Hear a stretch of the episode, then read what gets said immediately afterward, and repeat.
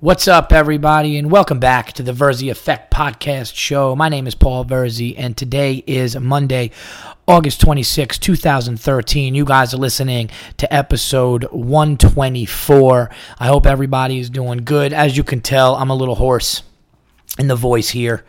Uh, had like five gigs in three days, uh, some big ones, and uh, you know, not crazy drinking, but there was some cigar smoking and some scotch and whiskey drinking. I'm not gonna lie, nothing, nothing too heavy, but uh, that is the uh, explanation for the voice. But got a great show for you guys. Uh, we got I got a movie. I want to talk about a movie. Gonna talk about some stuff going on in the entertainment world. Everybody going nuts over this VMAs, so I'm to shit on that for a while. Um, just a, another good episode. Got some uh, unacceptables. So sit back, relax, and I will talk to you guys about a crazy weekend which I had. Um, amazing, just so much fun.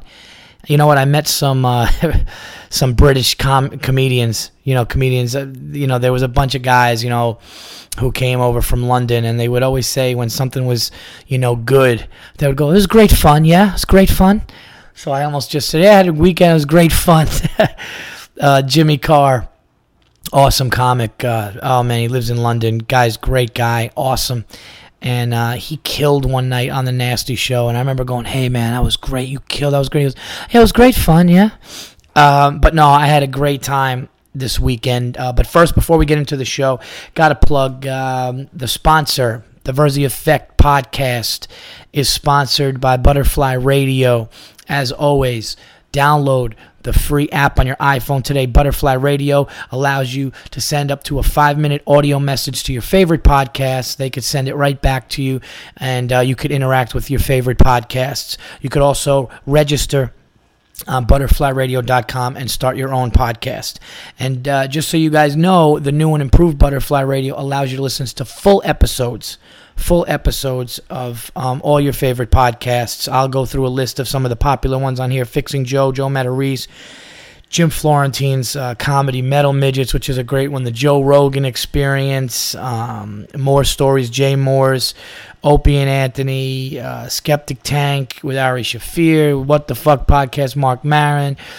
You know all these all these great podcasts. You can listen to full episodes. Go back, listen to your favorite parts of the episodes. It's a really great app if you like podcasts. So that's Butterfly Radio. Download the free app on your iPhone today, or register on Butterfly Radio to start your own show. Um, and I'm going to put in a Butterfly Radio entry today about this Miley Cyrus thing because this thing is, is ridiculous. But first, I'll get into that after. Um, I want to talk about um, an amazing weekend of shows. We, um, well, the first awesome show of the weekend was Friday night. I opened for uh, Bill Burr, which is just it's just always a great show. It, you know, it's just always just great comedy crowds packed out. And um, this was actually the biggest show that I've ever done as far as numbers because, um, you know, I mean, Carnegie Hall, uh, we did the Jackie Gleason Theater. You know, we've done some big ones. Westbury in the round, also the the tent in um, Cape Cod is like twenty seven hundred. But um, last time we did Foxwoods together, the last time that I had opened for Bill at Foxwoods was in the Fox Theater, which seats about fifteen hundred people. And this time we were at the MGM uh, theater at Foxwoods, which is 4,500. And um, it was close. I mean, if it wasn't sold out, it was really, really close. There was definitely over 4,000 people in there.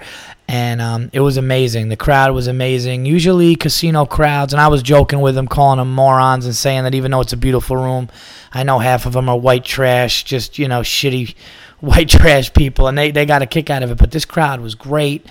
Um, amazing time I had. I really, really did. It was it was so. I mean, the fans afterwards, all throughout the casino, the whole night, just showing such appreciation for you know what we did, and it was a great time. So. um yeah, man. And if you're a new fan of mine, or if you just started to listen to the Verzi Effect, um, thank you so much.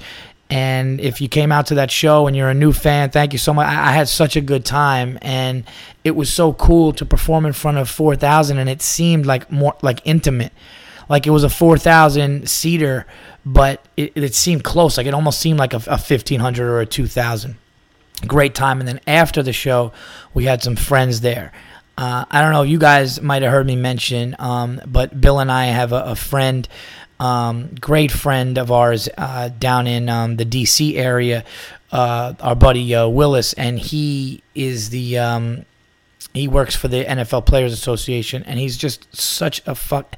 This guy, I'm gonna try not to curse because last time I said something about him, his kids were listening and I said he was like effing awesome, and his kids were like mimicking it, going up to him, going, "Dad, you're effing awesome." So uh, Willis, if you if you're listening, uh, the kids can the kids can hear this one. Okay, uh, don't worry, I'm not gonna do that. I'm not gonna slip. But uh, Willis came down with his buddy Al. And they came to the show, and we hung out afterwards, and um, just shooting the shit with those guys. And those are the guys that were going to the Texas A&M Alabama game. When I open for Bill in Texas, we're going to go to the Texas A&M Alabama game, and I'm going to be chilling with those guys, going on a party bus and tailgating. Um, the day before, we're going to do. Um, two days before we're going to do El Paso, and then the day before we're going to do San Antonio, and then the next day we're going to go out to the game. But we're hanging out with those guys at the MGM, and what was really cool was the security at the MGM was like, you know, what do you guys want to do? And like I told you guys on the last podcast, I'm starting to get into cigars seriously. And my wife is not really too she's not too happy with it, but I'm I'm getting into, you know, I'm not I'm at the point now. You know, I'm a big home I'm a big homeowner everybody. I got a home now. So I'm kind of trying to chill out my game and be a little more uh, you know, gentleman like. So some of you guys are like, "Yeah, you're turning into an asshole." No, I'm not. Okay, I'm growing up. You you need to grow up. I um, I'm starting to drink a little scotch, a little whiskey more and more. Sit down with a whiskey or a scotch and a cigar, and do that shit like a gentleman. So we were saying like, you know, what do you want to do? And we were like, is there a place in the casino? You know, Bill had his brother, some friends, family out. So it was like, is there? A, and and I brought a few cigars so we could all have. And uh, Willis he brought a cigar, and we all wanted to go into a private area where we could smoke cigars and drink whiskey and shoot the shit and just be with each other. And uh, they accommodated us. They kind of roped off this little section of the bar that was at the um, that was at the MGM Grand in the casino, and we sat there and we smoked a cigar in there and we were drinking and it was it was just a great time. It really was you know, after, to, to perform for that many people and then afterwards be able to relax with your friends and shoot the shit with them and smoke a cigar, drink. I was drinking some, uh, what was I drinking? Uh, Johnnie Walker Black on the rocks. Not many, just, you know, chilled out. And then here's the cool part the guy that was assigned to us, the security guy, goes, Hey, Paul, man, come here. He's like, You guys want to gamble? And uh, that's a hard question for me, for me to say no to, even on a small end. Uh, you know, I love to play a little dice. So the guy was like, "Yeah, I'll get you guys a table." And he walked out, and uh, it, there was a table that was kind of open to the public, but they made sure that they had a spot for us on one side of it. Really nice. Sucked to lose a little money playing dice, but it was late. The night was over, and um, and that was it. But but great night, and I I really had a. It was just so fun to to just be. I was so comfortable. It was weird because the stage and everything. I was so comfortable in front of in in this room in front of that many people because it was just like this cozy 4000 people and I know that sounds weird. So then the next night, this is this this story about the weekend of where I performed is going to show you what comedy is like. Okay, for you people that, you know, for I'm going to show you what it's like for an up and coming comedian in this business, what a weekend is. So I do the MGM Grand, over 4,000 people opening for one of the best, you know, comedians working today. I had a great time and and I enjoyed what I did. I did a new bit on stage that I really never did before uh, about people getting naked when they get drunk and me trying to steal an imaginary second base when I would go out in the yard pissed drunk and my friends would watch me. I told that story on stage, which I had a great time doing. So it was a great night, right? Smoking cigars, hanging out with buddies. Then I go to um, the Stand Comedy Club in New York City on Saturday night and I host – the 8, the 10, and the midnight show. So I'm working all night. I'm bringing amazing comedians to the stage. It was awesome. Such great lineups. Just a great, great time. Okay. And uh, packed out shows, all of them. And then on Sunday night, last night, um, let me preface this by saying that the gentleman who booked me on this is a great dude. He's uh, shout out to Jay. Uh, he he's a great dude. He um he used to be the bartender at Levity Live, which is a club that I always work. And he's like, Yeah, man, I got this show out in Jersey. Come out to it. So I go out to Jersey, and I, I normally wouldn't agree to this. The money was the money was you know the money was good for a night, but after performing at the MGM Grand in front of four thousand people, and then going to a New York a top one of the hottest New York City cl- comedy clubs. Okay, doing three shows on a Saturday night, all sold out with amazing lineups, and then Sunday, I'm performing in a fucking Bennigan's in Saddle Brook, New Jersey with flat screen TVs that were on. I had to sit like say like, hey, can they t- at least turn the flat screens off that are behind the comedian? I walked in and they just had football games on. It was like an open to the public Bennigan's.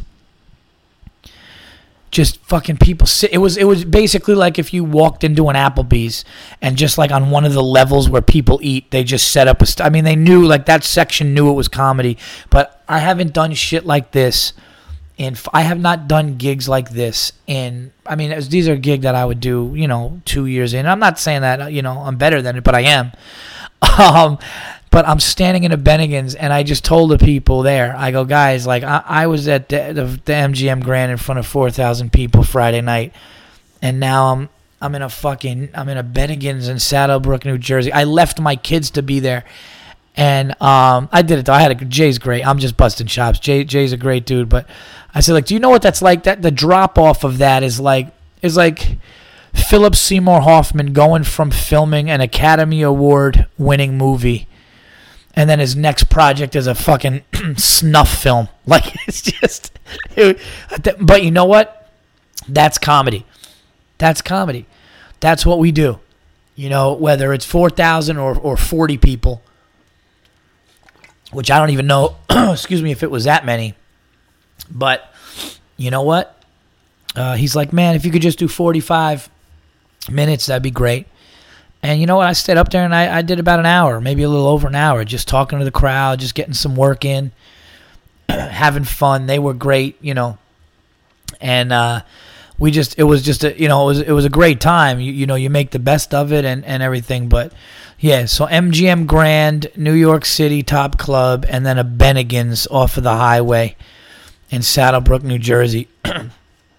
and uh, what can I say? Five shows in three days, and I had a great time.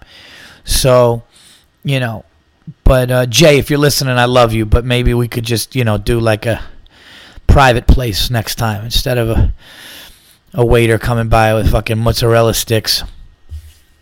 Uh, but that was my weekend, everybody. That was my weekend, and um, I, I gotta tell you, I love coming home to the new house. I love it. Come home to the new house, and I've become the real a real homeowner now because like now I'm walking around my yard, and I have a lot of property, and I'm walking around like looking for garbage.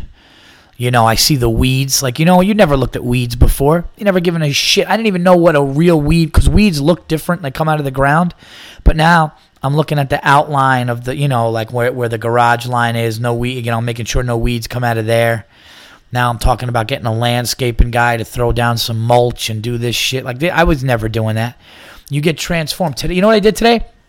Today I was hanging out with my little girl, and I just shifted the shit that we have because the whole house is done except um, our whole house is done except the garage. You know, we have some things that you know need to be moved and cleaned out, and so one side of the whole garage I did. I just did it today, and now we just have one side left, and then like and then do some lands little landscaping in the front, like by the walk, and the house is done. You know, and but I'm just looking around, and, and I'm just like, man, I've become this because you know when you see people caring about their lawns and, and caring about that and you're always like and here's the thing we can get a landscaping person to do it but there's just something about cleaning your own shit up there's just something about having a house and you feel good about like just picking up even anything at your house and making sure that it's all you know it's all right. Somebody comes over and sees that you're living like a human being.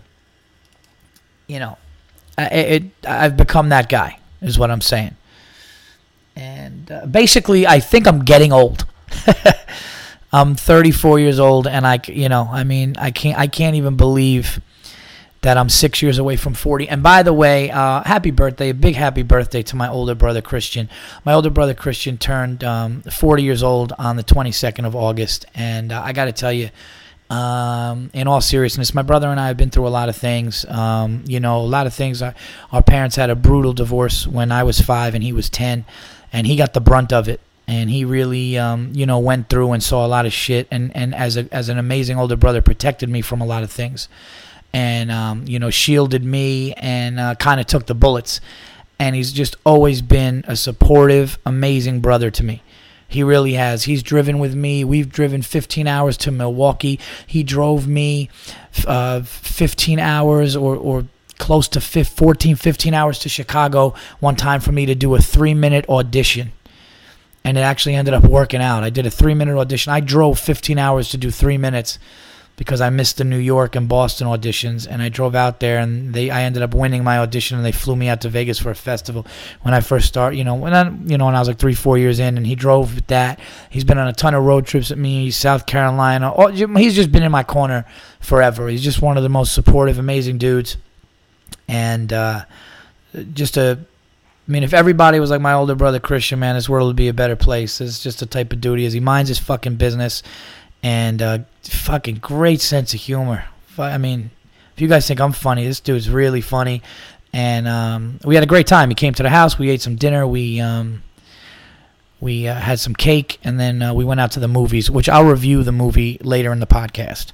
But uh, I just wanted to say, Chris, if you're listening, man, I love you, love you to death. You're the best, uh, best, best older brother guy could ask for, and uh, you're 40 you old fuck, you're getting old. Jesus Christ, I can't believe. And you know what? Every time he would turn an age like that, like I remember when he turned 30, I'd be like, ah, fuck that, man. He's 30. I'm 25. And then I became 30, and I was like, yeah, but he's 35. And it just keeps happening. So I know that that 40, I mean, I'm still, let's, you know, let's, five and a half years away, but it's still like, shit, man, 34. I'm looking at my yard. I'm looking at weeds. This shit's going. Uh, anyways. let's talk about this stupid shit that everybody's talking about today. All right, I I, I can't get. I listen. I, I'm pissed, everybody. So get ready for a rant. Okay, I'm really like this is, and I'm not even joking around. This is coming from the heart. This is ridiculous. I've been thinking about this all day. First of all, I woke up today and I go online and I didn't watch the VMAs. You know why? Because I'm not fucking 12. That's why.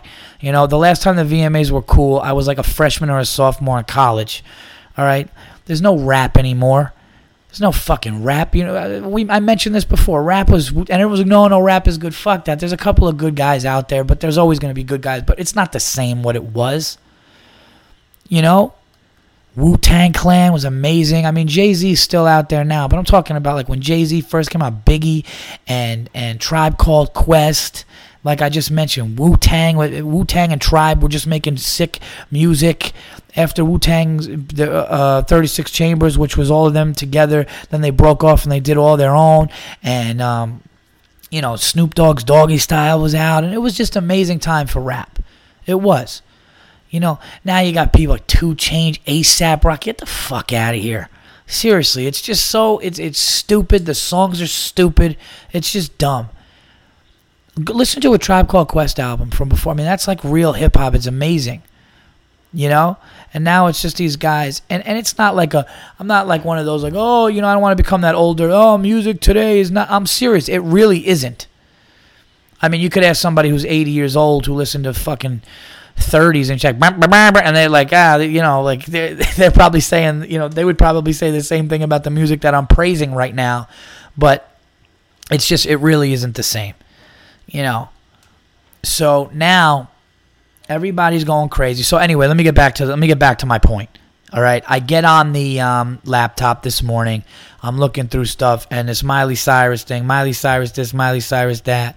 What did she do? So of course I'm sitting down, and I'm like, well, I gotta see. I mean, they made they, I mean, from what they made it like she took a shit on stage, you know, which would have actually kind of I don't know, put some kind of validation on all this crazy talk. So I look at what she did. Okay, she came out like an idiot.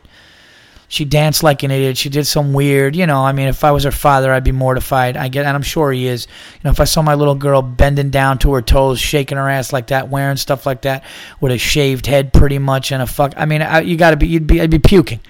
If that was my daughter, I would be puking. I, I, I would just be like, are, are you serious?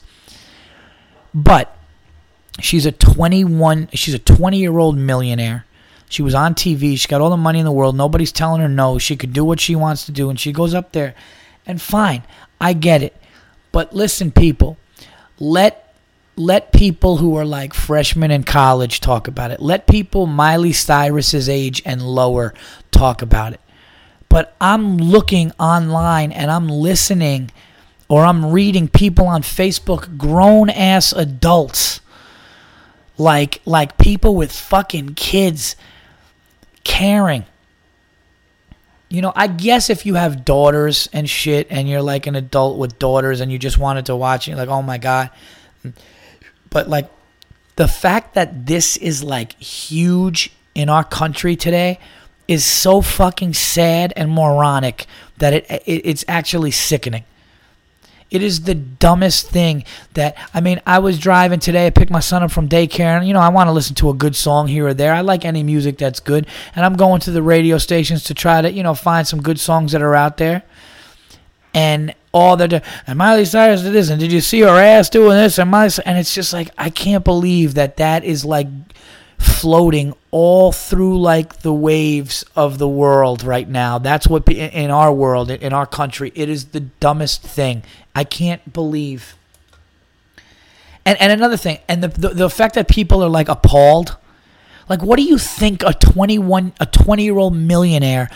you know, who's who's a pop star is going to come out and do at the VMAs. People are acting like, look, have you seen porn today? I mean, what are you so appalled about? Two girls, one cup, people shitting cups, eating it, people puking on each other. Like, are you that shocked? Listen to music today. Listen to the lyrics. It's all awful. What are you so shocked about? And then here's what's going to happen Miley Cyrus is going to have a little downfall, kind of like the Lindsay Lohan thing, and then she's going to talk to fucking Oprah, and it's going to be the same stupid thing, and pe- and then she's going to grow up in a couple years, and then Oprah's going to say, "Hey, you know what did you think now? Oh, I can't believe I did that," and then everybody's going to clap, and people are going to think she's got her shit together, and then two years later, it's like, who gives a shit? Raise your kids. You're a grown fucking adult. Somebody should take you by the face and, and, and just throw you into a fucking wall and say, Wake up, you asshole. Raise your kids and do something instead of talking about Miley Cyrus on social media when you're 48 years old. It's, the, it's so fucking stupid. By the way, I didn't even think the performance was that bad from what I saw. I mean, yeah, she shook her ass a little bit. What, you know, what you gonna do? I don't know why every time I do this podcast, I'm drinking some sort of, again, here I am, I'm drinking polar one, yeah, polar seltzer, black cherry polar seltzer, since 1882. But that I mean that that's the thing that just gets me is is that people are acting appalled and it's all over Twitter and it's all over and it just lets you know like that's what it's that's why I really want the NFL to come back. I want football to come back because at least listen, some people are like, "Oh, well, that's so stupid. You're a grown adult. You're watching a football game." Yeah, but I'm watching a contest. I'm watching something that's real. I'm watching people compete for something. I'm watching world class athletes with amazing skill. I'm rooting for something. There's a fan base there, shit like that. I'm a fan of the game. That's different. But to sit around and to tweet about a 21 year old girl who came up in the business because her father, Billy Ray Cyrus, has all this money and his daughter got into singing and his daughter got into TV and shit and now she's doing this and I could not believe. Somebody made a good point. I think it was um, yeah it was um, this comedian in New England uh, Marty Marty Caproni. He said something and it was great. Shout out to you Marty by the way because I, I read this today and I was like yeah man good for you man. Really smart like all this shit going on in Syria. And I don't want to act like I know everything that's going on in Syria because like when I read, you know, when I hear that shit, I'm just like, man, you know, I don't want to be a typical like ignorant to that and be like, yeah, well that's happening over there and we got problems here. But I'm I'm just on like when I hear that, I kind of just shake my head. I think it's terrible. And um, I'm just like shit, man. Like you know, because it always just seems like one of those countries, something's going on. There's always these wars over there. There's always kind of just like, you know, rebels going against the, you know, it's just so like, but I'm not going to act. I don't want to sit here and, and, you know, act like I'm this. You guys know what's going on in the world because I don't, you know, I'm not like an activist. Like, I'm not fucking, I, you know, I mean, I think what happened in Syria is bad, but I don't fucking, I'm not going to say, I'm not losing sleep over what's going on in Syria. You know what I mean? Um, you know, I, I lose sleep about fucking, you know, where my next money's coming, where my next project's going to be so for for my family. That that's what I that's what what I concentrate on. But I did see that. I do think it's awful. And Marty Caproni made a good point. He goes, yeah, he goes, all these people are getting killed and, and, and gassed in Syria, and you know, and and people are actually, you know, talking about Miley Cyrus. Not to mention that dude, that white dude that got killed by those younger kids, those those black kids or whatever, they killed him out of boredom. And that shit went away real quick. Real quick. Right? But the Trayvon Martin thing and all those other things is it's just like it's just you know what I mean? Like and, and I just look at that I'm like, why? Like why are we so fucking why are we so attracted to like drama with race or like it's never about what's right Jeez, I don't even want this fucking podcast to go here. I really don't. But it's never about what's right. It's always about a, it's always about race, and it's always about your political side. It's never about what the fuck is right. But anyway, you know, so shout out to you, uh, Marty. That was a great thing you said. Like all these people, and yet all we're talking about, all grown fucking adults. You know, it's not all these little MTV people. It's not all these, you know, people listening to watching guy code and girl code and these young people, you know, like I can understand that. You know, if you're in your early 20s and you watch MTV or like 20, 19, 18, whatever, and you fucking, you know what I mean? Like I can understand tweeting about it. You don't have shit. You didn't experience anything. You know, I mean, your biggest fucking problem is your mom letting you go to some concert in two weeks that nobody gives a shit about. Like that's your problem. So, I get that, but you know, th- this making world news. I mean, it, it's sad, man. It's it's sad. I, listen, I if Miley Cyrus took a shit in a box in the middle of the stage, and people saw it, I would be like, all right, I probably got a tweet about that. And then I, after like an hour, I'd be like, wow, man, did you hear about Miley Cyrus shitting in a box? That's pretty crazy. I'd probably do a joke on stage about it, and that's it. But the, you know, it's just so silly. Oh, what'd you think about so and so's outfit? Did you? What'd you think about that? Yeah, yeah. Did you? Oh, I wonder if Kanye West is gonna do anything stupid this week. Oh my God. I don't know. Am I just turning into an old douche? I don't think I am. I think I'm actually disgusted with my old self. I think that's what's happening. I think I'm looking back at the shit that I did care about or take seriously and go, holy shit. So that's why I'm saying if you're I don't know. I don't know. I, I don't want to sit here and talk about Miley Cyrus on the thing. But I just I just got I just was looking at what was going on and I was like, really? Is this really happening right now? I just can't I can't believe it. And rap names right now are the worst. 2 Chainz. You know when rap names started getting shitty when 50 Cent came out? Because let's be honest, 50 Cent, that's the, one of the worst rap names ever. Like if they had to make a list of the top 25 awful rap names of all time, 50 Cent's got to be in the top 10. It's just absolutely awful. Because even like you know the ones that are like little this, little Wayne. Well, little Wayne I could deal with because he was probably just you know some dude rapping and they're like, oh, listen to Lil Wayne, like that was his nickname. Little Kim, she's a little chick from Brooklyn, Little Kim, so they call her that, you know. I, but but 2 Chainz. ASAP Rocky, it's awful. It's awful. I just I, I don't know. This whole MTV shit is just pissing me off. I don't know why. It's just it, it's just you know what it is when you when you see things and you get things into perspective, you know, and you I guess when you do see tragedies or hear about horrible things and then you really listen to it and and oh that's unacceptable for the week by the way. Unacceptable for the week. Here's my unacceptable for the week. People over 30 years old tweeting about 20 year old singers. Now, unless you're a comedian, you have something really, really clever and you just want to get it out there to your fans, I get it. But if you're in your fucking 30s and you're, really like like calling friends about this, unacceptable. Like if this is like a big part of your day today, it's unacceptable. And shame on these DJ, these fucking radio people. That's why I love that podcast. That's why I love that. I'm, I'm serious too. That's why I love things like Butterfly Radio, where you could just go on and listen to a comedian or listen to somebody who's going to predict sports, listening to something like that. And there's no like, you know, those stupid little like those little things that they say right before a song when somebody calls in. Like I was listening to one today, and um, I was just waiting for the song to come on because that's what I wanted to do because I didn't have any CDs and you know I didn't have any podcasts in the car, so I was just driving in the car. I wanted to listen to a song, and a girl kid called up and she's like, yeah, I'm about to go to college. And he's like, oh, yeah, about to go to college, huh? First uh, dorm room experience, huh? You ready to have that, uh, you know, that sleep where uh, you got a strange uh, dorm mate staring at you, huh? Probably going to braid your hair in your sleep, huh? You ready for that? And she's like, yeah, I guess so. I'm just saying, I don't know, but I have really, I think that's going to happen. Okay, here we go. And it's, I'm just listening. I'm shaking my head going, I can't fucking believe this guy's got a job. I can't believe it. It's the stupidest shit ever.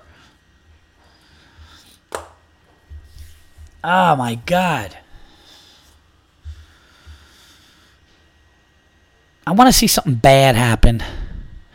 No, I shouldn't say that. But I want to see like like how great would it be in the VMAs if like somebody just lost their mind because of the stupidity and just ran on stage and put a gun to like somebody's head and like stopped the show and everybody was just freaking out crying begging them not to do it. And then nothing ended up happening. Like they end up arresting the guy but he's just like this is so fucking terrible. Like, like just the, the the other side of that hype and excitement of like that shit like the the, the all time like just snapping other side of that.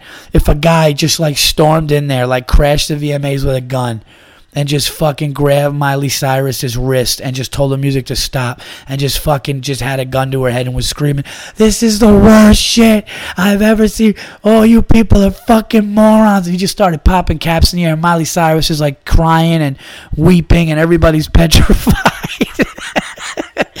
He's like, how can you people listen to this shit? This show has been horrible for 20 fucking years and then like even if he killed himself or something, because like you know what, I think he has a song, and then he just killed himself, or I don't know.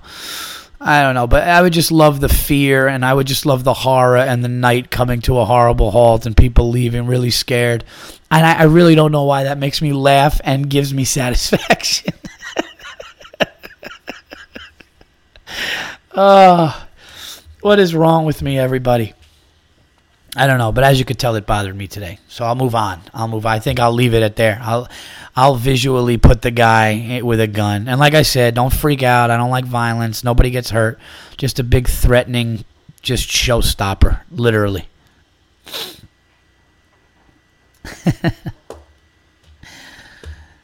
oh my god. Hold on, I'm gonna take a sip of this, and then we're gonna talk about movie, movies. I saw a good one. No, I didn't see a good one. I saw. Uh, hold on a second. Okay, so my brother and I, on his birthday, we decide to see this horror movie. You're next. That's what we saw. And this is one of this is probably going to be one of the most bizarre reviews because the acting was bad, the writing was very easy and bad so I guess easy writing equals really bad. So, okay.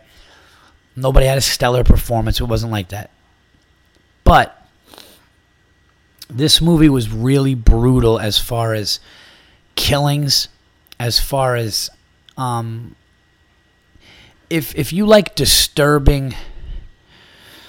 I guess this is a nice thing to follow up that last thing I just said, but if you like if you like disturbing shit and like horror movies and kills and, and, and you know um, this was really good for that. It had disturbing kills brutal family members watching each other die and and like just like you know basically what it's about is a family kind of all gets together for their parents anniversary in this like house upstate somewhere in this big mansion and like these outside intruders just fuck with them and you know start doing some really horrible shit and you know you're kind of you know you're just like what the hell are they doing out there and what's going on. And if you ever saw the movie Strangers, where the end was really disturbing with Liv Tyler and, and like her fiance, and they're sitting there and these people with masks are just terrorizing them, and then in the end they just kill them, and it was really gruesome and brutal. This had a feel to, like that, and it was funny because we walked out and I looked at my brother and I was like, well, you know, not the greatest acting. We both agreed, not the greatest acting, not the greatest, you know, story. But as far as like horror, I mean, you can't, you're not going to make an Academy Award winning horror. But we walked out, and you know, when everybody walks out of the movie and everybody, you know, the majority of people go and take a piss, go to the bathroom, and then there's that silence, and then all of a sudden somebody goes, hey, so what'd you think? Or, you know, people were just walking out going, that was awful. Oh, the writing was terrible. And I get that, but like, what do you want? You know? It reminds me of that scene in Superbad when at the beginning when uh, Michael Cera and Jonah Hill were talking about porn. And he goes, "Yeah, I just didn't really like the story."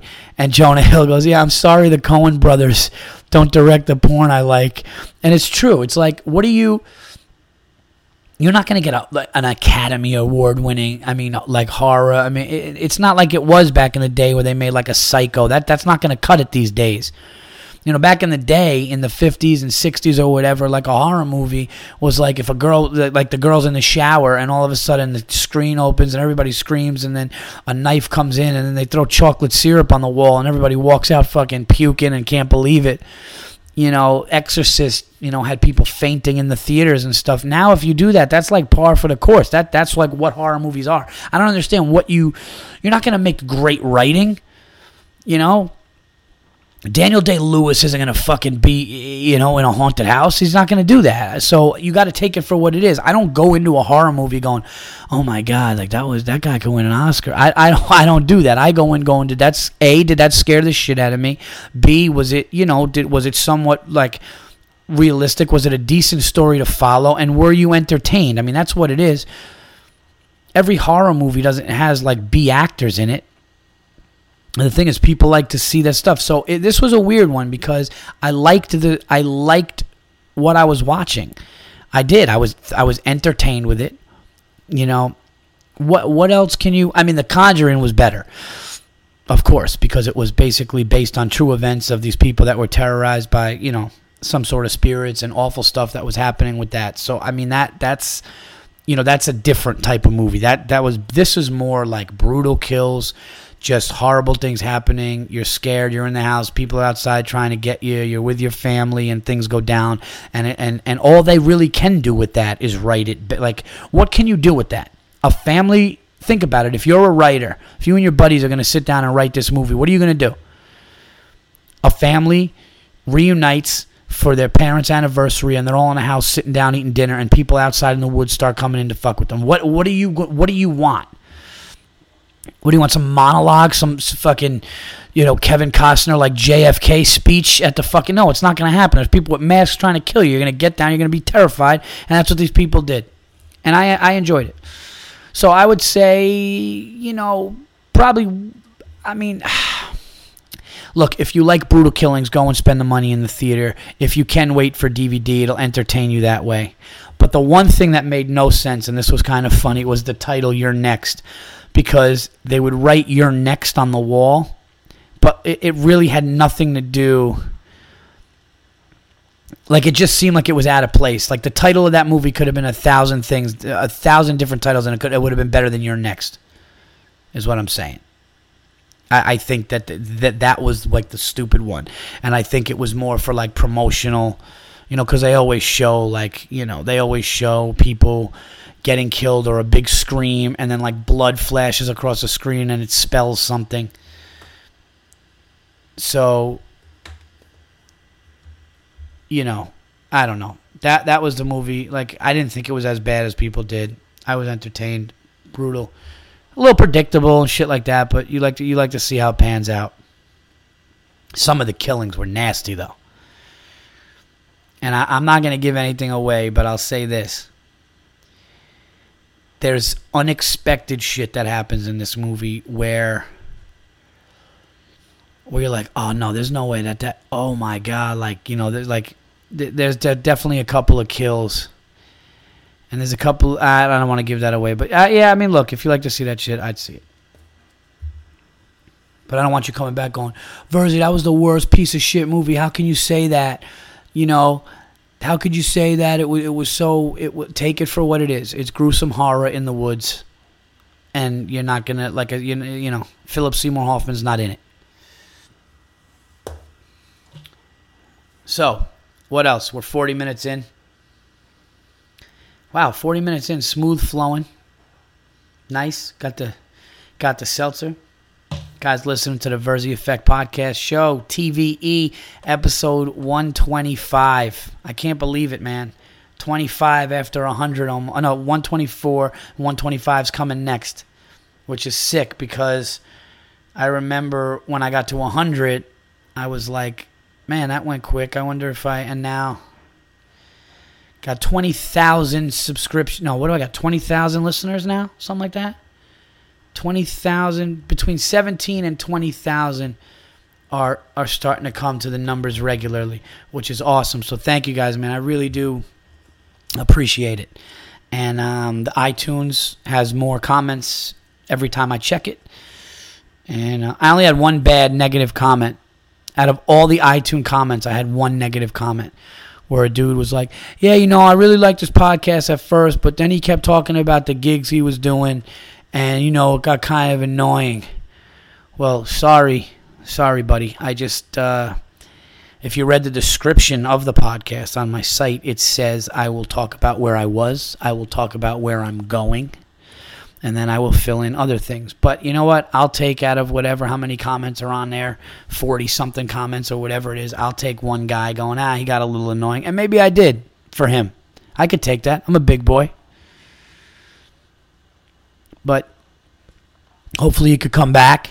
Hopefully you did come back. Hopefully you listened to this and you heard me talk about how I would love a crazed, annoyed fan to crash the VMAs and put a gun to Miley Cyrus's head and have her crying and all the music stopping and people terrified in fear. That's not me talking about my gig, is it, Dick? so fuck you and your negative comment. I'd like to see you sit in front of a fucking computer and a microphone for an hour talking to people that you don't even fucking know what they're doing, people all over the fucking world. I'd like to see what you would do. You critiquing douchebag. You fucking judgmental, untalented cunt. No, I'm just kidding. I don't know. You you probably a cool dude and you maybe you have talent. I, I but you know, don't fucking judge me about what I'm talking about. Okay? I am like that. I'm one of those people that like even though I really don't care. I really didn't look at the thing and care, but then I still will just keep going at it. And I've always said that that's my problem. My and my wife is trying to get me out of it. My problem is I will fucking I just Do you know that I still here here's an example. And this is actually good because I'll be able to go right into sports after this. But this, this is this is true, okay? I I got into an argument in 1997 in a bar with my friends, who the majority at the time were Met fans. And it was one of those arguments where they were like, go position by position. And that's when the Mets had like Rey Ordonez. So they were saying like he was better than Jeter. And they had like Alf, uh, Edgardo Alfonzo and like go by go position by position and it was just one of these stupid arguments that these fucking stupid Met fans tried to do. Meanwhile, it was Derek Jeter. They didn't even realize how good the team was and we went on to of course win fucking all those championships and they've just been a shitty organization which they are. You know, just a shitty shithole organization. That's what the Mets and Jets are. And I'm sorry if you're a fan, but you're a fan of a shitty, shitty, awful fucking teams okay and and you know that's all what can i say you know i'm listen you could say that i'm i'm i'm a fan of a shitty organization in the Knicks because I have to take that. That's been my pain. I'm, but I'm also a Giants and Yankee fan, and I've, I've had I've had the success. I've felt it, but I'm so stubborn and prideful that when all of these horrible things happen to the Mets afterwards, okay, this is over a decade later, I still say Like, yeah, you fuck. Look, this guy fucking needs surgery. I can't believe you traded him. Yeah, yeah, really better than the Yankees, right? You fucking shitty organization. How many championships have we won since then? You guys trade good players. You guys suck. You you know, and just keep going to the point where I remember even a couple years after '97, I kept going at somebody like, all right, dude, fucking relax, like stop. And I just because they were so adamant about it, and I remember that, and I just want to hammer it home and just make them feel. I don't know why I have that. Does anybody else have that? That spite? Like, just almost like, you know, if you do me wrong, you know, it's, and I think it's that bullshit Sicilian thing, man. Sicilians got that thing, and, and it's actually occurs. It's not even cool. But if, if you, oh my God, people that didn't want to book me, you know, people that said that I was this, I was that. I remember, I'm not going to mention a name now, but some dude, when I first started doing comedy, was like, yeah, he's too New York, though. I don't know if he could travel. And I want to write that dude a letter, man. I swear to God, I want to just write that dude a letter and be like, you know, I just thank you because you motivated me. Because ever since your fucking wrong, awful analysis, okay, and your your fucking, first of all, you never lived in my shoes, okay. You never lived in my shoes, you talentless asshole who sits down and watches and judge judges more talented people than you. That's what you do. Okay? That's what you do. I get on stage and I tell the jokes and I make people laugh. And when I was young and I was trying to do good and I was, you know, you're impressionable, you, you don't know what people are going to think, and you hear, oh, this guy books a lot of rooms. This guy may be important. Now I realize that I don't give a fuck how many rooms this guy books. This guy's fucking nobody okay? And you know and and, and like i want to and just be like since then just so you know um, i'm really only new york huh? I'm really maybe a tri-state area. That's what you think. Yeah since then i've performed in almost every major city in every big state in this fucking country. And you know i just want to and there's a part of me and then i'm like paul why would you do that? There's no reason to do that. It, there isn't you know the best thing that can the best thing that can happen to you is when somebody does that you just get to a point where they hear so much about you and they feel silly and words don't you don't even need to do words anymore. You don't you don't even need words. I was talking to a, a big time comedian. I don't want to mention names but i was talking to a big time comedian and he was telling me that bookers had said that he kind of you know he just kind of capped capped out and they didn't think he was going to do anything else and that was it and they, they kind of passed on him and they passed on him. And then years later he just went on to fucking just fucking explode explode. And and he told me that all he wanted to do to this one guy especially was go up to him and you know just be like dude go fuck yourself. You know fuck you. You bailed on me. You quit on me. You didn't believe in me you know, and he said, he goes, I had an opportunity. The guy was right there. And he goes, but I saw the guy's face when he saw me and he realized the mistake he made and it was almost better for me to not say it and I was like, "Man, that's gangster shit right there." That's that is gangster shit right there. You know, it, it's like I just you know, I want to get I want to get past that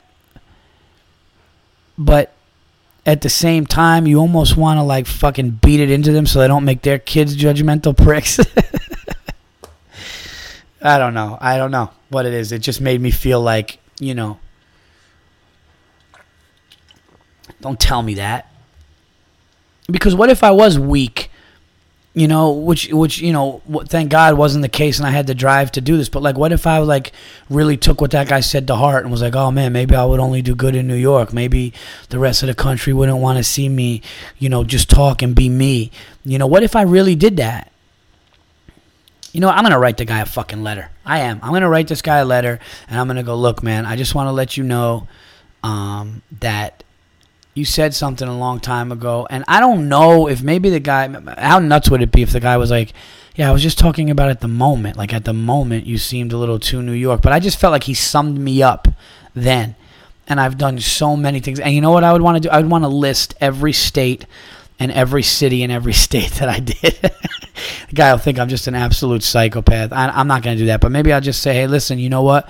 maybe you should just kind of watch what you say, you know, as far as impressions and stuff of people, because um, you know you could have really made somebody think a certain thing about themselves that would have been really wrong. But since you book a ton of rooms, and this was a big booker, I think he still is a big booker in this country. I think so. I mean, I don't know. I don't. I don't know, nor do I care. But you know, I don't even know how I got here, but I'm still mad about it. So I just, I just. But no, that's that's that's how I. That's that's my. Like when I drive if somebody does something wrong, my, this drives my wife crazy. When I drive, if somebody does something wrong to me, right, I can't just beep like a little bit. So what I'll do is I get right behind them, maybe like a foot behind them. Like yeah, I'm talking not like going fast, but like if I get off an exit and somebody gets off an exit and they did something or they, they did something wrong or just they just know they're wrong, and like they, I honk the horn and I hold it and not only do I want them to feel embarrassed to know that they were wrong, but I want everyone else to know how mad I am still, and I want them to just feel to feel that fucking honk. And my wife's like, "Stop, let go of it." But I'll hold it for a good five Mississippis. Just, just, just, ah, and then just look at him and just like fucking give him the look like you fucked up and you know it. Go think about that. I'm not just giving you a little eh, and then you go home and you don't have to fucking mention it. I want you to mention that shit to your spouse. I want, I want that mistake. I want, I want that mistake to be your dinner conversation. Oh my God, that's a bit right there. That is a bit. That is a fucking bit. Yes. Dinner. I gotta write this down. Dinner conversation. You need to pay for that. Pay for mistake. All right. This might be one of the first episodes where I really let you guys know that I have a fucking issue that I need to probably talk to a therapist about. And I deny it to my wife. My wife goes, "Why do you have to punish people when they? Why do you have to?" And I'm just like, "No, I don't. I don't do that." and I totally do do that. Uh, but I think everyone's got their shit, you know. I don't know. One thing that I uh, I'm battling with talking about right now. I'm just being honest right now, riffing. Uh, I probably shouldn't bring this up at the end of the show, but I will. Is um oh shit, we got to get into sports. But I'll just say real quick, like there are certain things that you can and you can't talk about on stage, and and you know the things that bother you and stuff. But um, I just want to have this argument where, and and this is you know, I want to be careful. I don't want to shit on people who are religious at all because I definitely believe in something. I, I don't believe in church. I don't. I don't believe in church. I don't believe in gathering every day, every Sunday, and sitting there. And and you know, I believe in like I would believe in a church if it was just you know like friends and people just to like kind of talk about like their feelings with stuff, but like not to just go and like listen to the same preachy, you know, stuff that that I you know that's just not that's just me. You know, that's just me. And and and I God bless you if you go. You know, I grew up with um, a Catholic father, and um, my mother is, you know, very Christian right now. So I want to be very um, respectful, and I've definitely felt things in this in my life, and, and I've said that before. But a lot of people, I just make this shit quick. I'm just this is on my mind. But um, and I'd love to hear your thoughts on this. So if you want to go to Butterfly Radio and talk about this afterwards with me, or you know, go to go to my Facebook or whatever, uh, this could be a discussion, and maybe I'll bring this topic up next week. If you guys want to talk about it or bring it up to me uh, in a message, let me know. But one thing that bothers me is that a lot of the Catholic people that I grew up with, you know, are racist. They just are. They're racist. You know, they've you know, it's one thing when you're a kid and you say a joke and it's, an, you know, oh yeah, the nigger did this and everyone laughs and, you know, and, and you're not aware of the, the hurtful mean, you know, you're not really aware of it. You're trying to like, you know, I was trying to make people laugh. You know, I would do anything to fucking make somebody laugh with a joke. And, you know, if the N word was in it, or like you would say spick or gook or kike or fuck, you know, and even Italian guinea, all that, like you would say that and you would just do it. But like a lot of the Catholic people, that you know were all of these like morally right people and and they're they're they they go to church every Sunday and they they they do this and that and they they could just go fucking you know they could go you know jerk off on a statue and then just go into a fucking thing and say oh forgive me for my sins. And then like they say like four prayers and it's over which is is absolutely silly to me. But the thing is those racist a lot of those racist friends of mine and the, that were Catholic you know, they were hypocrites because when you would say, you know, yeah, but you fucking, your priests molest kids, they would go, well, well, don't let one little group ruin everybody. And it's like, yeah, but that's what you do with minorities. That's what you do with minorities. So if the news says that some black or Spanish or somebody did something, okay, then you know I've I've had the friends and, and I've seen it. People yeah, you see, man, you can't. These niggas can't fucking. You can't put them anywhere. They fucking ruin neighborhoods. Meanwhile, it's like a kid who can't eat and he's trying to get something, and he could have brothers who are doctors and shit, and nobody hears or sees that. So what you're doing is this the same thing, and. I'm I'm trying to talk about this, and I, I don't want to get like people all crazy, but like it's so true. And look, I was never molested um, you know, but uh, priests, nothing like that. I never had to deal with that. But I got to tell you something. I know people that were, and I have friends that were, and I've seen it change lives. And it's one of the most despicable, horrific things that could ever happen to anybody. And it happened, and it happened a lot. It wasn't just a few you heard about, man. That shit was going on. It happened a lot, and it was a cover up. And these kids were supposed to be with the safest person that they could be with Okay, and these cocksuckers are pulling their pants down, touching them and shit, fucking them up for life, and using the church to fucking be, you know, using the church, man. That it doesn't get worse than that. Okay, it doesn't get worse than that. Those fucking people. You want to talk about religion and a heaven and a hell? Those people hopefully burn in fucking hell. Okay, if, there is one, they should be burning in fucking hell. And I just feel like I just feel like the hypocrisy when you say something like, "Oh yeah, you're saying just the bad apples, right? The bad fucking, you know." You know that that, but it's the same thing with what you're doing. So why don't you accept people more and be open minded a little more? If you're gonna say that shit about you know molest, molestation and, and, and, and the priests that were doing it, you should be more open minded.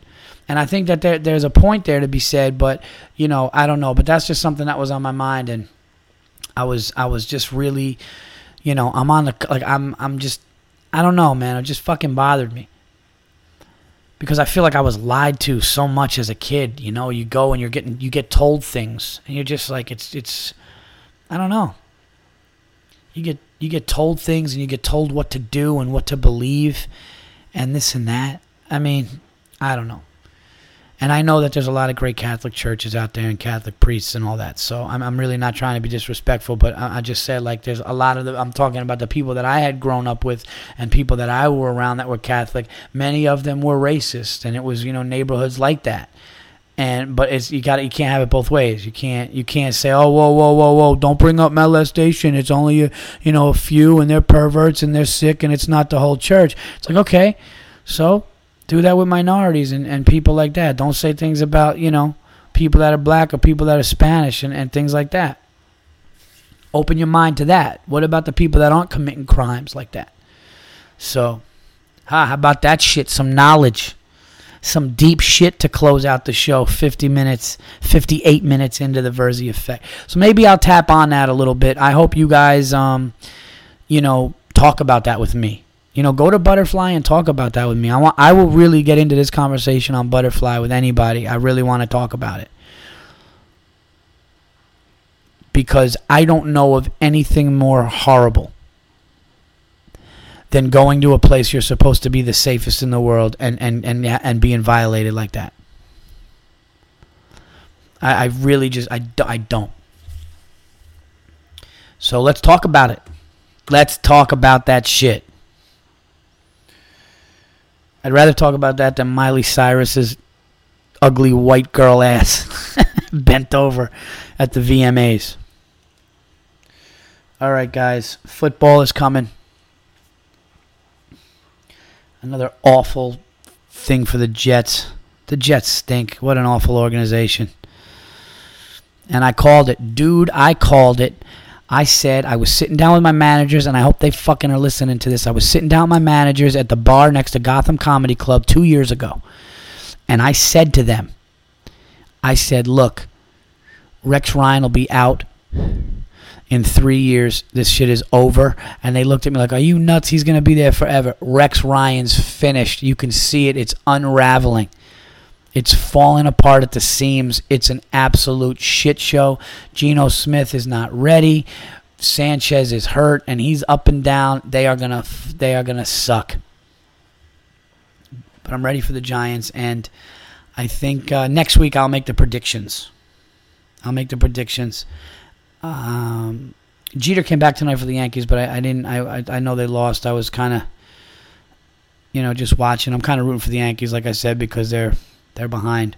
But that's it. I played basketball tonight for the first time in in weeks and weeks because of moving and going away and performing. But Monday nights when I'm off of comedies when I play, and I haven't played in weeks, but I played tonight, and um, I, you know, if you guys are new to the podcast, I play basketball a lot. I'm, I was always had a nice outside shot, and I went out there today, and I swear to God, the first game I jumped in, I was shooting so bad, my my form, everything. It was like I just lost it all. And the second game, I started to catch it. I started hitting some jumpers, but just all over the place. Just uh, inconsistent. You got to find that because it's like go- I feel like basketball's like golf, where if you're away from it for a while, you got to catch that groove. And I, I wasn't catching the groove at all. So, you know, and then and I would, and I was in and out, but it felt good to run around that whole uh, but I was missing layups and I, would make a great pass or somebody make a great pass back and it was like all this stuff. I was actually passing the ball well but then and then I came around I started playing good and then obviously towards the end I was playing good and then it was time to go but just just awful. So did I have anything? Oh this is the last thing I want to talk about with sports then I'll do some plugs and I'll get out of here okay? Um we're talking about this bad weather in the Super Bowl. How great would it be? How great would it be if it snowed or flurried? I don't want it to be like they can't even run because that would suck. And I don't want it to be some white out. But how about no, you could still see the green grass, but it's kind of cold. I'd say like, you know, just like right around I don't know, just whatever temperature would if you just have you know you got a jacket maybe a hat on you don't have to like put on a million layers you know you're comfortable but it's still chilly and then a light flurry of snow coming. And then you just watch this great game at giant stadium. It will always be giant stadium. That's why i said that. But uh, i'm going to the super bowl this year and i'm looking forward to uh, you know taking part in all that stuff this year. Uh, Super Bowl is good, but like all these people, like no, it needs to be in warm weather. It needs to be no, mix it up. Some of the greatest games ever have been in cold weather. You got the ice bowl, all that stuff. How cool would that be? Let it let football was meant to be played in the elements, so let it be played. Stop complaining about it. It'll be awesome. It would be awesome. And and you know New York's going to do it big. Because New York is the shit. That's what we do. No, they're going to do it. Oh my God, how great would it be if the Giants were in the Super Bowl with a little bit of snow, comes down to like the last play or something, they win the game in the snow at home to win Eli's third championship, and the place just would just go nuts. Oh, that's a beautiful thought. I hope that happens. That would be great. But we will see pretty soon because football season is upon us. I think, hold on, today is the. Okay, so football. Is it September 5th? The first Thursday? And then, yes, it's September 5th. Is the fir- is the Thursday night where the Super Bowl champions play, and then uh, Sunday, Sunday the eighth, and tomorrow whatever Tuesday's the twenty seventh. Oh man, it's on. Wait a minute. Does that mean when the fuck? Does that mean I have to make the prediction now? One, two, three, four. No, okay, I got one more week. Okay, so I'll make the prediction next week of the Super Bowl for you guys. Remember, I picked both teams that were in the Super Bowl last year. I just had the winner wrong. Year before that, I had one team right, and I had them losing, and they did lose. I just had the other team wrong. So I really want to go. I really want to. This is the third one. You know, like the, when you get one or two, it could be. But this one, I got to get a team that's in. I got to get a team that's in the Super Bowl. And then if I get both, you guys better start going with me. Because that's proving some shit. Okay, don't be like that guy that said when he first saw me do comedy that I was more of a New York guy. Fuck that. Come along for the ride. The Virzi effect. Imagine if like I got real corny, like I had like music that was like the Virzi effect. You're listening to the Virzi effect podcast. I would never. I would never. Some people, how come you don't have music and a song and an intro? And I'm like, because that's not what I do. I'm sitting in my fucking house downstairs with a microphone and my computer, and I'm talking into it. Okay, I'm not in some studio. I'm not dumping a ton of money into this. I'm just talking, and I'm hoping, hopefully, you guys are listening, and I'm being real. What do you want? Like, and now coming to the microphone is Paul. Had some stupid music like like all kinds of and then I was just like welcome everybody we are gonna have a great like I couldn't and there are some podcasts I'm not gonna mention names but some podcasts take the shit a little too far with intros you know Joe Matarese actually has a long intro, but I actually like it because it's like the whole Rocky thing, and he's like kind of talks about his vulnerability, and he's just like the way he's so into Rocky and what Rocky did for that guy's life. I, that's why I like his intro. But I, you know, I'm not gonna do that. I'm not gonna just do some crazy fucking, you know, insane intro. Just you know, there's been no music, and it's been good this way. I will be, however, having some guests. Um, I have a few that uh, need to come upstate. They need to come to my house and do it and um, I will do that. But a lot of comedians don't have cars, and uh, I got kids, so fuck them. I'm not driving to them. But let's get into some plugs, because I'm going long here. Got some big news, everybody. I do, I do. I got some some big date news. Number one, uh, I think I talked about this last time. Uh, I will be. I just turned into the pilot. I uh, we're gonna be flying at about thirty-five thousand feet. You guys know when I start to get goofy about an hour in that it's time to time to shut her down. I will be headlining Carolina Comedy Club in Myrtle Beach, South Carolina, at Broadway at the Beach. It's going to be a good one. And I was recently informed by the great Bill Burr that I will be his opener on his uh, really nice run that he's going to do in um, November. Will be at Constitution Hall in Washington D.C. on November seventh. That is where Eddie Murphy, who's a big reason I do this, filmed Delirious which is one of the best hours. So funny, and um, he's a big reason I do this. Actually, Raw was a big reason I do this, but Delirious was filmed at Constitution Hall in Washington D.C. I will open for Bill Burr there. The next night, I will open two shows for Bill Burr at the Beacon Theater in New York City. That is November 8th, and then on November 9th, I will open for him in Philadelphia.